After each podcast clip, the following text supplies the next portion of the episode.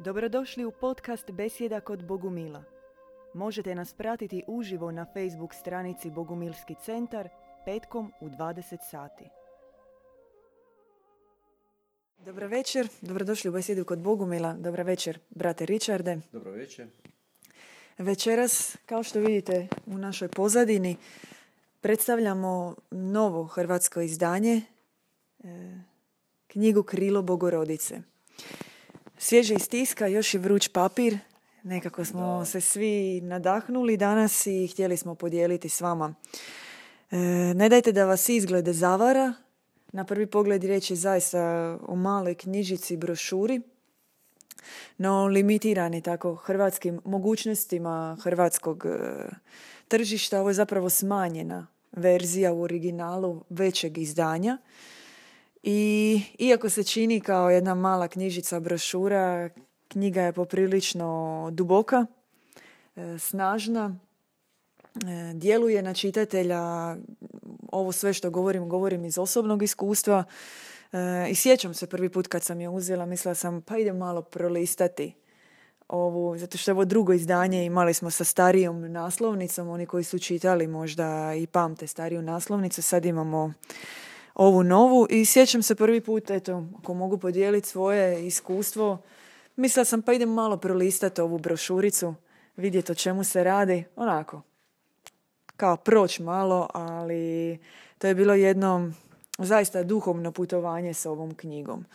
E, kako i inače je e, sa objavama Kraljice Nebeske, to je jedan e, poseban način čitanja, čitanja knjiga i mi jesmo u ovom izdanju stavili jednu malu napomenu na samom početku da se ova knjiga uput, takozvane upute za čitanje e, da se ona ne čita odjednom od korice do korice, nego se treba nasumično otvoriti onako kako e, premudrost nama želi nešto reći i pročita se jedna rečenica i nakon toga se malo prepustimo kontemplaciji i meditaciji. E, ima jedna tehnička specifičnost oko ove knjige. Naime, ona jes, ova knjiga uključuje objave Kraljice Nebeske i one su u jednom posebnom fontu, no istovremeno uključuje i komentare e, i iskustvo oca Ivana, odnosno djeda Ivana Bogumila za vrijeme tih objava i ono je mm, grafički drugačije istaknuto. I to je isto napomenuto u knjizi. Dakle, kad ju čitate, imate dva fonta, imate riječ Nebeske majke, njenu objavu spuštenu kroz srce djeda Ivana i imate njegove komentare. Inače, još kratko, ona je zapravo sastoji se od e, tri dijela. E, krilo Bogorodice, bijela kupelj i na pločama srca. I to su sve dijelovi iz velikog e, izdanja koje smo mi e, skratili za hrvatsko izdanje i izvukli zaista one bisere, izvukli najveću srž i dubinu onoga što nam zapravo nebeska majka i nebo kroz nju želi reći, a uvijek zapravo počinje s tom univerzalnom porukom koju je za nas koji ne slušamo e, majka Božja više puta ponavljala samo vam ja mogu pomoći. I tako to više puta i ponavlja ovdje u ovoj objavi. I možemo se nekako odmah nadovezati na sam naslov krilo Bogorodice. Dugo smo razmišljali, možemo podijeliti s vama o samom naslovu knjige, jer ima jedna, po meni, prekrasna staroslavenska riječ lono. Lono koje uključuje i značenje krila, i značenje naručja, e, onaj zaštitnički zagrljaj i primanje majke kojim ona uzima dijete, a ujedno je tu i aspekt e, tako malo ružne riječi, ali nemamo nažalost drugu utrobe koja nekako u hrvatskom jeziku više vuče neko negativno značenje, dakle ona nas rađa, ona nas hrani, ona nas zaštićuje u svom krilu, u svom okru, okrilju i sve smo to zapravo htjeli svojim naslovom e, nekako zaokružiti. Krilo bogorodice, krilo majke, one koja rađa novog čovjeka, nove duhovne arhitektonike. O čemu ona govori u ovoj knjizi? Jedna vrlo zanimljiva teza koja se tu pojavljuje je teza o duhovnoj arhitektonici srca. Malo teška riječ. Arhitektonika kao prikaz e, nutarnje strukture, sheme srca, crtež srca, možemo to nazvati kako god, njegove odaje, palače, riznice, sva ona svjetla mjesta poput e, najdivnije riznice sa blagom u kojima je sadržana tajna duše, u kojima se krije Bog u čovjeku i ona govori danas je vrijeme nove duhovne arhitektonike. Zaboravite na staro i rađajte novog nutarnjeg čovjeka. Brate Richarde. Da. Kao i svaka objava Kraljice Nebeske, ta knjiga je koncentrat, esencija energije i substance same, same bogorodice. I zaista moguće ju je čitati jedino iracionalno otvorena srca. Tek tada će se moći razumjeti što je zaista pisac htio reći. Bez toga može čak nekako biti odbačena u stranu. Zato je važno nekako čitati je posvećeno, uopće pristupiti toj knjizi posvećeno, razumijevajući šta ja sad uzimam u ruke. Ne uzimam neki roman, nego uzimam, uzimam, uzimam riječ kraljice nebeske. Ona meni sada govori. I čitajući tu knjigu, na neki način mi sudjelujemo u samoj e, nebeskoj objavi Bogorodice ocu Ivanu. E, ja osobno isto tako u svojim počecima kad sam tu knjigu primio, bila mi je najdraža, moram reći, zaista najviše unutarnjih ob... bestseller, zaista najviše unutarnjih objava mi se događalo, ono, čitajući to. Dvije, tri rečenice u nekom poglavlju i takav koncentrat e, e, e, dubine, kao da uđeš u neki zaseban svemir kroz dvije rečenice. Nevjerojatno. I, i čak racionalno razmišljajući o tim rečenicama poslije, nema puno smisla jer, jer uđeš doslovno u svemir gdje ti se otvara cjelokupna metafizika te teme koja se spominje. I to je ono što razlikuje nekakvo suhoparno štivo iza koje nema duha i ovakvu objavu. Ovo je zaista bestseller, kako je sestra rekla. Da. Čak se može, ako može samo sekundu, prekrasno ste to rekli, može se, recimo, isto to govorim iz osobnog iskustva, može se, na primjer, knjiga čitati prvi put. I ovo ste divno rekli, e, pristupiti knjizi e, na jedan svet način, sakramentalan način je izuzetno bitno. Na primjer, zapravo jako je važno odbaciti bilo kakve primisli koje dođu u trenutku otvaranja ovakve knjige. Tipa ona se otvori, i krene se čitati i onda kakav je ovo termin ili uh, ovdje je gramatička pogreška ili izbaciti sve primisli i pustiti da se otvori taj glas unutrini. Taj glas unutrini on će stvoriti za nas jedan uh, uski duhovni put u kojem ćemo se mi doslovno, kako ste vi rekli, od jedne rečenice mijenjati. I zanimljivo je što, recimo to se meni dogodilo, mm, čitala sam prvi put i bilo mi je nevjerojatno katarzično iskustvo. Od svake rečenice se događalo ili prisjećanje, ili promjena perspektive, ili progledavanje na, na vlastite greške, na način e, života koji je do tada bio i naravno o tome sam svemu, o svemu onome što se otkro, otvorilo, porazgovarala s duhovnim pastirima. Međutim, od velike želje i ljubavi prema knjizi koju sam pročitala i koju sam još uvijek do tada shvaćala, ovo je najbolja knjiga, kao i Ruža Serafita, ja idem to, ja moram odmah to sad drugi put pročitati, Drugi put se taj fenomen ne događa. Drugi put ta knjiga je strana. Ti kao da ju čitaš po prvi put. Sav taj fenomen jedne sfere milosti koji se spusti, njega nema. Događa se jedno drugačije čitanje, drugačije shvaćanje teksta, jer onaj prvi put zaista kada se čita knjiga u kojoj je u kojoj je koncentrirana, kako ste vi rekli, u kojoj je sabrana milost neba i e, milost poruke koju nama premudrost e, želi predati, u tom prvom putu je taj nekakav kao sedefni pelud, kao nekakva biserna prašina zlatna koja se jednostavno mistično spušta i na, na, na, nad nama radi taj nekakav oblak milosti u kojem mi onda koračamo neko vrijeme. I mi taj logos koji se spusti u naše srce onda živimo, kontempliramo i kroz njega se mijenjamo. I zaista ta knjiga, ona je duhovno iskustvo. I za racionalni um i za onoga ko voli čitati knjige, onda zapravo nema ništa bolje nego vidjeti da sljedeći put kad se čita ta knjiga, nema toga. To se ne događa. To nije na izvolte. Može malo nebeske milosti, da, čekaj, da otvorim što mi kaže u knjizi. Jednostavno mistično, uh, mistično se predaje kroz instrument, kroz riječi.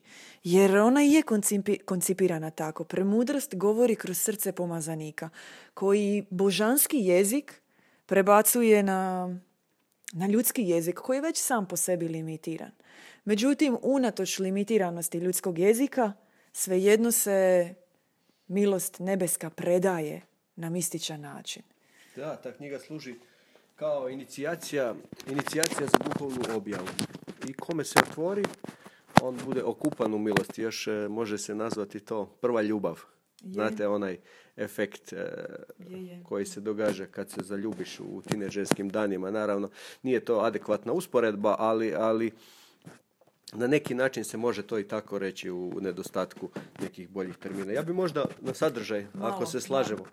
Čitate misli. Knjiga je tako bogata, e, po poglavljima je dobro razrađena i u, u par odlomaka daje takav koncentrat e, e, metafizike, duhovnog puta, da je to nevjerojatno. Otvara stvarno svemire ukoliko joj se otvorite. O osuđivanju. Ok, evo ja ću. O osuđivanju. to znamo, nekako ljudsko tumačenje tog pojma nam je svima poznato misliti zlo o nekome, osuditi ga zbog nekih po nama neprihvatljivih e, dijela ili ponašanja, riječi. No, Kraljica Nebeska ovdje otvara puno, puno dublji e, smisao i, i, i što se tu zaista događa. Evo recimo ja bi citirao jedan dio. Čovjek može sebe učiniti krotkim, ali nije u njegovoj vlasti promijeniti nijednu okolnost. Zato se cijeli uski put određuje samim svačanjem poniznosti. Za tvrdoglavice i oholice 20. stoljeća to je najteži križ. Naime, mi smo svi djeca 20. stoljeća, izuzev vas malo mlađih koji slušate, i jednostavno smo odrastali u jednoj paradigmi gdje je osuđivanje bilo normalno, uobičajeno. I prema našem duhovnom putu i ovome što kraljica uh, otkriva, to je jedan duboki zavjet sa, sa tamom osuđivanje. Naime, mala djeca mogu se naljutiti, uh, izraziti svoj bijes, ali još uvijek u tome nema pečat osude. Ona osuda, to je u stvari udarac duha. I to se može steći od nekoga, primiti, bake, mame, tate. To ide, neki učitelj je tu bio. Može nam biti neko iz našeg roda ili, ili neko kasnije. I ima neka slast u tome, u tom osuđivanju, jer ona daje snagu nad onim drugim. I to što čovjek to više kuša, to dublje ulazi u taj zavjet sa zlom.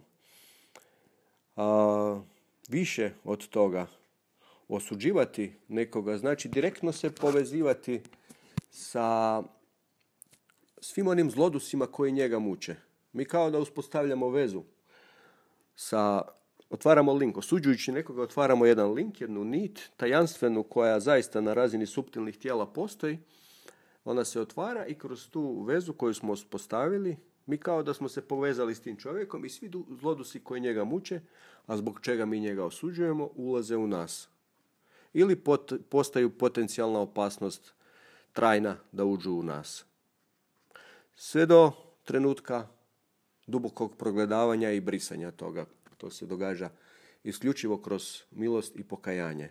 Jednostavno, nemoguće je sve posljedice osuđivanja, našeg osuđivanja drugih izbrisati bez, bez, bez, bez milosti koja daje progledavanje i pokajanje, duboko pokajanje sa gorkim suzama koje onda tajanstveno briše i ukida sve te niti koje, s, kojima, s kojima smo se povezali s tim zlodusima.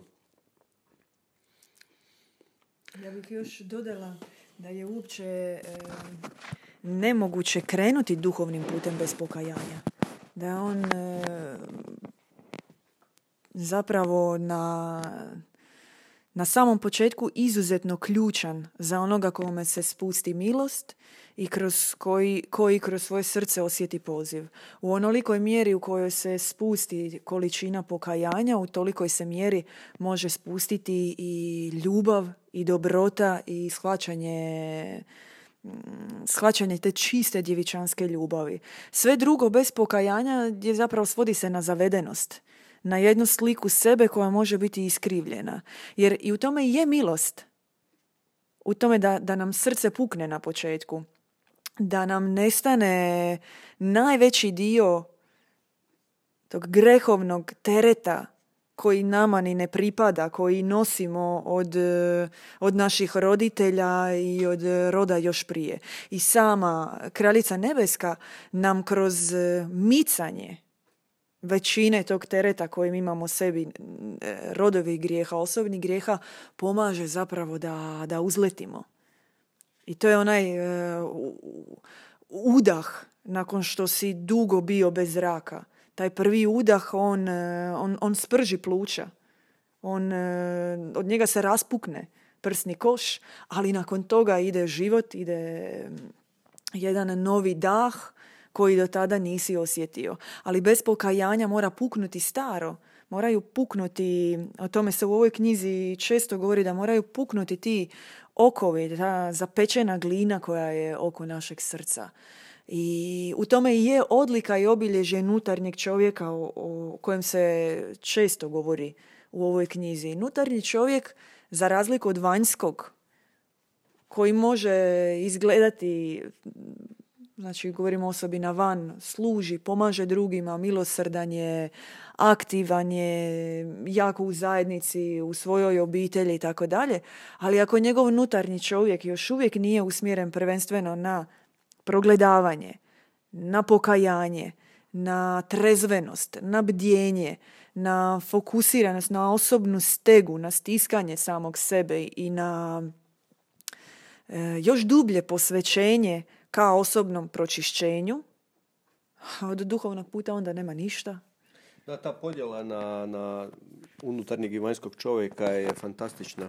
Ona dobro ocrtava i objašnjava sve ono što se događa čovjeku na duhovnom putu. Postoji još jedna kategorija, tajni čovjek.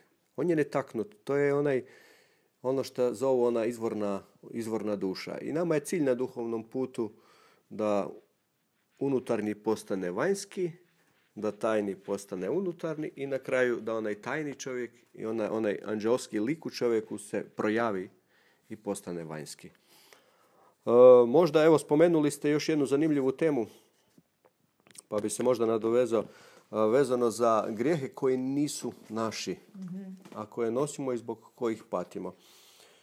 Uopće taj pojam je poprilično zanemaren u službenim religijama, makar se u stvari spominje nešto malo se nagovještava o toj metafizici nošenja tuđih grijeha na svojim leđima, odnosno kako bi uh, rekli tuđe karme. Ono, teško ti, ja nisi ništa loše napravio, ne kužiš šta, pa onda oni imaju uh, schemu za to i odgovor e, kao, ma griješio sam u prošlim životima, no to je najčešće prilično daleko od istine. Riječ je o tome da mi nosimo, ispaštamo zbog nedjela svojih roditelja, svojih e, djedova, baka, pradjedova i ko zna koliko generacija još iza. To se u ovoj knjizi fenomenalno spominje terminom roditeljski grijesi.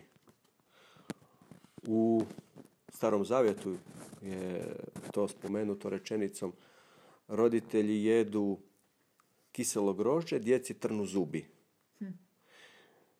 Što metaforički se govori o tome da često zbog posljedica naših nedjela stradavaju naša djeca. I to je istina. I mnogim kulturama domorodačkim je ta metafizika bila poznata. Recimo, ja osobno sam proučavao havajske e, domorodce i njihovo znanje i oni su imali potpuno znanje o tome, slično, možda samo terminologija se razlikuje kako e, nama kraljica nebeska otvara.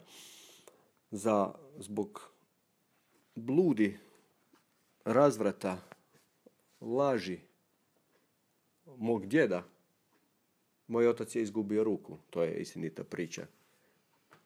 I ja sam bio na, na, na putu kad sam navršio 29 godina da isto izgubim ruku.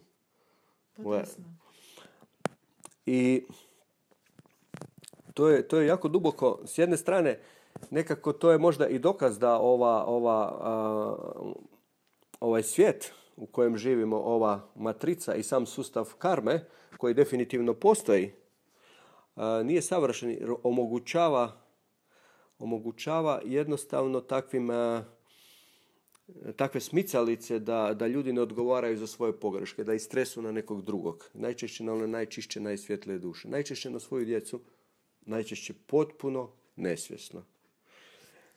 I ja osobno, kada mi se to otvorilo kao, kao dubina odnosa i uzrok i posljedica mojih dijela na moju vlastitu djecu,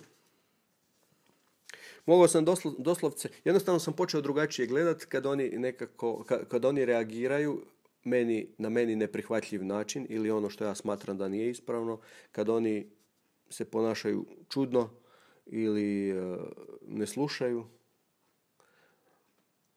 Doslovno bi mi se, a, a plot toga je jednostavno i čitanje ove knjige, jer čitajući tu knjigu ti kao da se ponovo, ponovo vraćaš onu perspektivu, onu točku gledanja iz koje sama kraljica nebeska spušta tu objavu i onda vidiš ne možeš više dijete ukoravati jer u stvari ono se tako ponaša zbog toga što sam ja činio u prošlosti. I jedini izlaz iz toga koji kraljica nebeska otvara je duboko progledavanje i pokajanje. Samo pokajanje ono sa gorkim suzama briše briše posljedice, briše taj crni grehovni kaleš, ne samo sa nas, nego posljedično i sa naše djece. I djeca se mistično u tom trenutku mijenjaju. To postane na, na očigled za onoga, to mogu, ovo sve što ste rekli potvrditi iz osobnog iskustva, u onolikoj mjeri koliko progledamo na sebe, na svoje pogreške, e, koliko se, kako ste rekli, duboko pokajemo za to, mijenja se i ponašanje naše djece, mijenja se situacija sa našim bližnjima. Ja bih se kratko nadovezala na to što ste rekli o, rodovom, e, o rodovim grijesima, jer e, ovdje se baš u objavi govori o tome, nastavlja se na to što ste rekli i nebeska majka govori da je put podvižnika u tome da se roditeljski grijesi otpuštaju po milosti Božjoj, neizrecivo. Odsjecanjem starih čvorova olakšava se grehovni kalež i to je put podvižnika, dakle onoga koji ide na duhovni podvig, ne biti navezan ni na što na zemlji. Dakle, ne biti navezan ni na ono dobro, ni na ono loše, pogotovo na ono loše kod naših roditelja, osvijestiti da to nama ne pripada. I zato je vrlo važan aspekt e, koji se naravno događa isključivo po blagoslovu, taj aspekt e, egzorcističke molitve, aspekt e, jednog odricanja od rodovog kaleža u znoju, u suzama, u vatri duha i to je škola koja se može naučiti, ali isključivo po blagoslovu.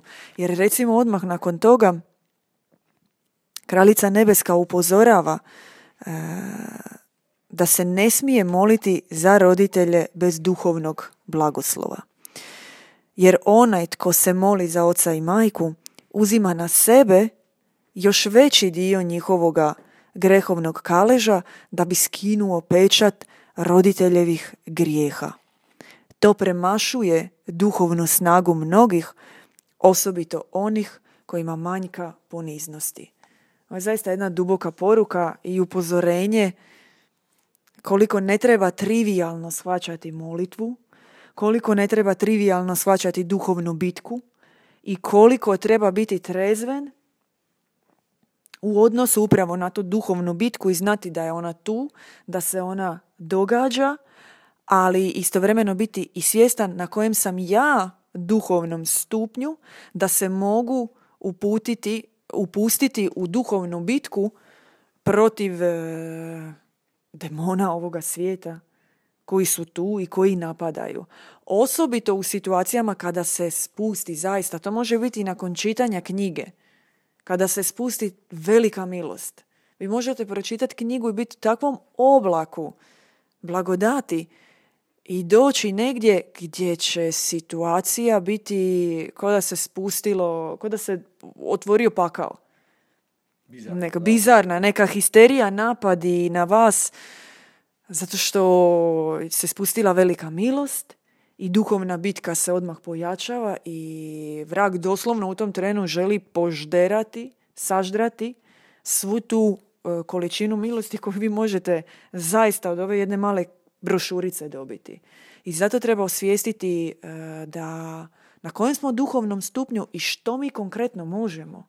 I to ne možemo sami zaključivati. To je izuzetno opasno da sami mislimo na što smo mi spremni. Jer kada nam se vrati taj isti duh za ono što nismo bili spremni, e, onda ćemo osjetiti i tekako veliki udarac s kojim će se biti poprilično teško nositi. Zato je važno znati na kojem smo duhovnom stupnju i kako pristupati duhovnoj bitci.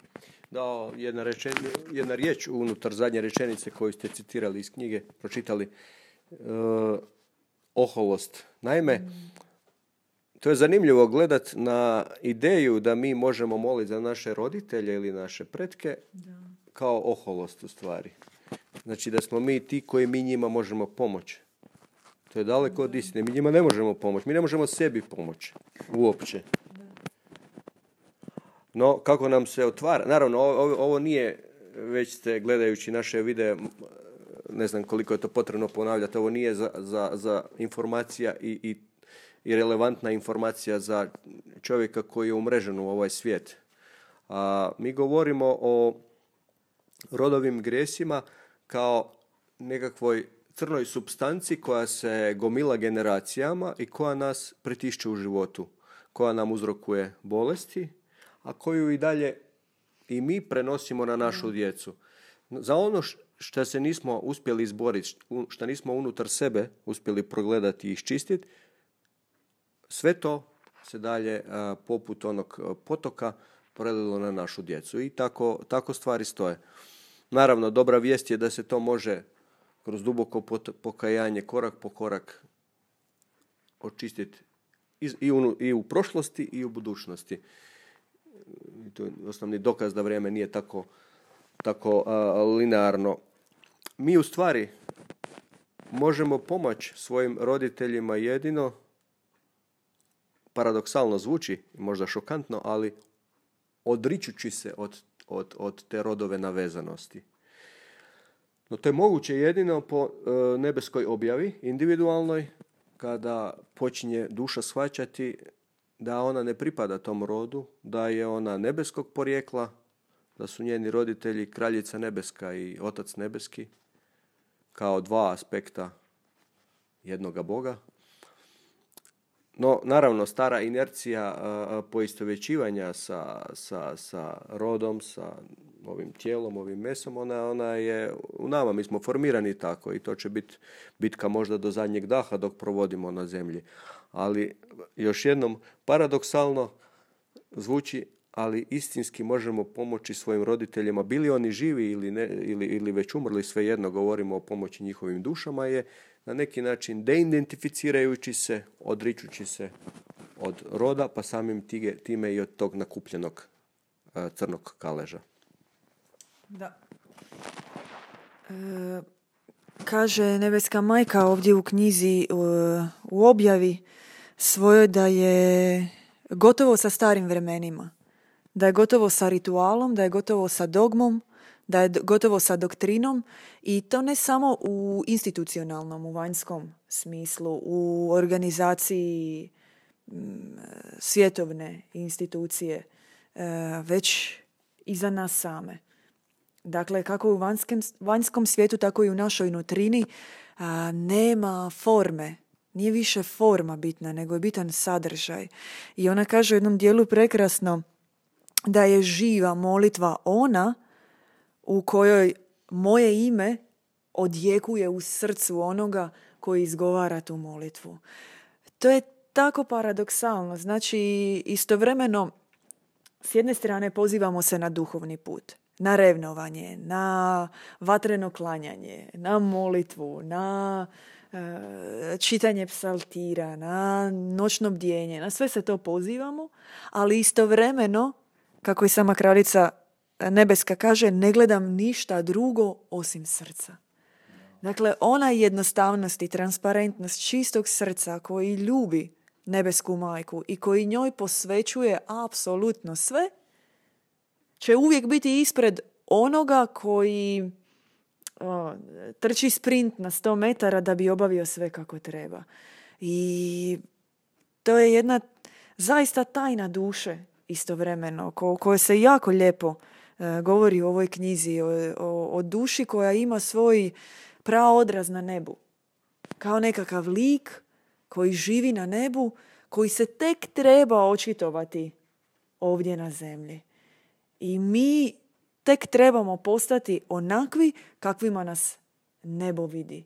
I nebeska majka će o tome, možda nezgodna riječ, ali suditi, možda ne suditi, nego vrednovati, upravo po ljudskom srcu. Tako da sve te priče o limbovima, čistilištima, o suđenju na kraju, a, to se događa sada svakodnevno u ovoj sekundi po našem srcu i po našoj posvećenosti njoj i po čistoći jednostavnosti našeg srca mi prolazimo taj mali sud ne svakodnevno nego u svakoj sekundi. Meni to je... Kad krenu, pogotovo kad krenu duhovne bitke, ono, počinjemo svačati da je sav pakao unutar nas. Da je onaj deveti krug Danteovog pakla unutar nas. Umnožen. Kako se otvara pod milošću, naravno, svjetlim, pod svjetlim okom pastira ili milošću koja se tajanstveno spusti, kako se otvara i dobiva progledavanje na osobne pogreške, osobne grijehe i posljedice istih, a posljedice su uvijek zavjet sa zlom. Odnosno posljedice je kao da mi doslovno se spuštamo svojom voljom, čineći nešto uh, što se smatra grijehom, mi se kao svojevoljno se spuštamo u paklene sfere. I retroaktivno, progledavajući na to na duhovnom putu, čisteći se od toga, mi ponovo ulazimo u te paklene sfere. One se otvaraju i mi se od njih duboko odričemo i kroz pokajanje one se jedna po jedna zatvaraju. Jer sa svakim tim zlim činom, čak i ono što smo smatrali možda dobrim, ali u stvari po nekakvim nebeskim zakonima to nije dobro. Možda je po zemaljskima prihvatljivo. prihvatljivo i ono smatra se dobrim, ali po nebeskima nije primjerice. Blud danas u 21. stoljeću se smatra jedna norma ponašanja. Da. No, po nebeskom znakonu, kako je nama otvoreno, to ima svoje posljedice. I ti doslovno ulaziš u, u, te crne dubine. I isto tako a, a, nebesa istovremeno. Kontakt sa visokim nebesima kroz naše srce, u, u, da ne govorimo samo o mračnim aspektima a, duhovnog puta, jer onda stvarno nijedan duhovni put ne bi imao smisao. Ti tamni aspekti su samo tu zbog toga da ih se možemo osloboditi, oni se otvaraju. Samo zbog toga. A cilj je poletjeti na visoka nebesa, poletjeti u, u, u sfere blaženstava, blaženstava koja jednostavno kroz bilo kakvo zemaljsko iskustvo nemoguće iskusiti niti dobiti. I to se zaista otvara. Već ta milost ono kroz, kroz taj aspekt prve ljubavi čitajući ovu knjigu e, može se pojedincu dogoditi. Da, dobro ste to rekli. Samo bih napomenula točno to što ste rekli da taj e, osjećaj koji se osjeti da se trga staro, da se kida, da se odvajaš od... E, zaista da fizički osjećaš dubinu patnje zbog svojih odabira, zbog svojih činova i zbog načina života, to se fizički osjeti čitajući ovu knjigu. I e, jedna možda, ako se možemo našaliti, oprostite nam ako je loša šala, da nije za one osjetljiva srca, jer onaj koji čita krilo Bogorodice zaista će se u jednom trenutku stegnuti. Stegnuti, stegnuti oko e, srca, ali važno je proći taj trenutak, proći, tu, proći kroz vatru. Zagorjeti zaista i spaliti, naravno metaforički rečeno, staru prirodu, staru srž čovjeka, da bi se otvorilo o čemu ste rekli. Još bi samo za kraj e, prokomentirala jedan dio koji je možda meni bio zanimljiv, o kojem se jako lijepo e, govori u ovoj knjizi. E, Nebeska majka se dodiruje teme velikoga pomazanika, onoga koga mi smatramo pomazanikom nad pomazanicima, Krista. I vrlo intimno, neposredno, toplo i sa takvom ljubavi govori o danima i iskustvu koje je provela sa Kristom, o kojima osobno nisam mogla nigdje do tada pročitati. E, vrlo nježno i sa milosrdnim srcem i ganućem i majke i one koja razumije njegovu sudbonosnu ulogu, ona govori o njemu i o, njegovim, o njegovu životu i o duhovnom iskustvu koje je on osjetio bivajući tu na zemlji. Jedan dio u knjizi mene osobno potresao kada je rekla u jednom trenutku ja nikada nisam zapravo mogla razumjeti koliko on pati i što on osjeća kada je tu na zemlji. I nikada nisam znala kako da ga to pitam, kako da, e, kako da saznam, kako da podijelim tu njegovu bol, kako da je majčinski preuzmem na sebe.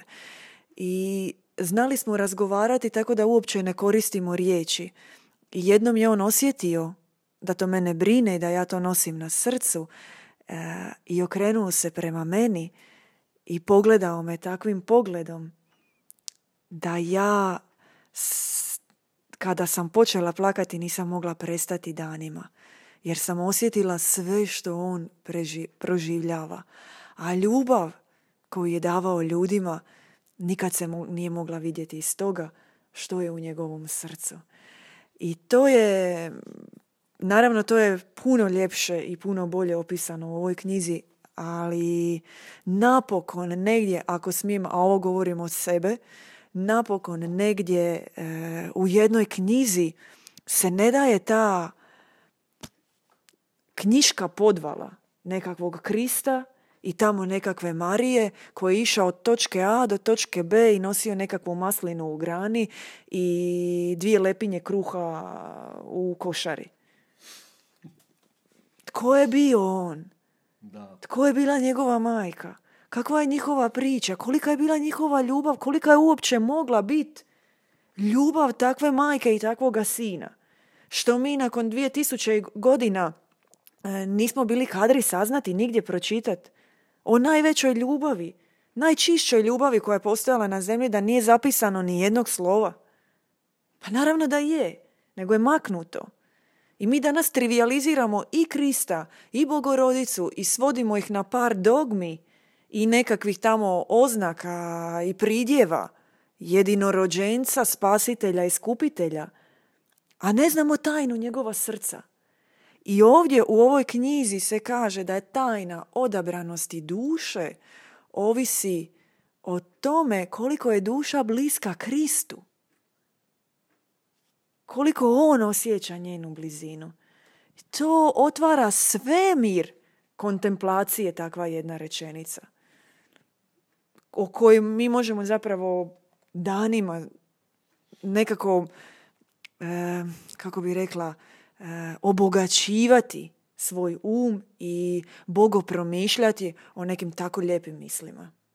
Da, pomazanik nad pomazanicima. Da je, da je kojim slučajem povijest prošlih 2000 godina išla drugačije. Da nisu već čim je e, otišao pomazanik nad pomazanicima sa zemlje, e, da nisu ga trivializirali, oskvrnuli i to je došlo do današnjih dana ja bi se usudio reći neka, neki mali promil one, zaista onog njegovog se možda sačuvao, ali je to sve tako oskvrnjeno i mi ga poznamo kao onog e, e, razapetog na raspelu koje možete sresti na svakom zavoju u Zagorju. I to je sve što poznamo od Krista. I upravo zato što nam je to ostalo, ljudi žive u, u, u takoj uh, komi. Upravo zato civilizacija ide u smjeru u kojem ide. Jer da ga poznamo onakvoga kakav je on zaista bio i kakav nam se otvara kroz uh, objave nebeske majke, ne bi bilo mjesta na zemlji na koza kozmička učenja o kojoj sam htio, ako imamo još minutu. Ne bi bilo mjesta za mnogo takvih podvala i vjerojatno bismo živjeli potpuno drugačije. On je donio vijest o nebeskom ocu, donio je vijest o kako, kako doći do njega, kako se vratiti svom izvoru Međutim, to je sve tako trivializirano, oskvrnuto. I o kozmičkoj klopci sam htio uh, čitati, uh, nešto spomenuti, jer uh, meni ona osobno nekako imam intimno iskustvo s tim, kao jedan od onih koji nisu imali, kao jedan od onih mnogih koji nisu mogli prihvatiti Krista onako kakvo, kakvoga institucija prikazuje, to nije bilo dovoljno, nekako sam duboko osjećao da to nije dovoljno. Možda da sam imao sreće sresti Padre Pija za života ili nekog drugog sveca, bila bi, bili bi stvari drugačije, išlo bi to sve drugim putem. Međutim, nažalost, danas svetaca je vrlo malo i za njih se ne zna. Sreli djeda Ivana. Sreo sam djeda Ivana, to, ali nakon velikog kruga lutanja, 20 i više godišnjeg. I jedan od takvih e, zamki na zemlji je kozmička klopka. Majka Bože ovdje e, e, govori o ovoj knjizi. Evo ja ću pročitati samo prvu rečenicu ili dvije možda. Zlobna, ohola stvorenja izmislila su svoje učenje. Kako spoznati Boga svojim snagama, bez djelovanja duha svetoga? Naime, kozmos e, za, za, smatramo pod tim terminom kompletno ona učenja koja su vezana uz istok, karmu, samo prosvjetljavanje i koja se u nekakvoj okljaštrenoj verziji danas nude kroz razno razne New Age prakse koje su doslovno preplavile zapad.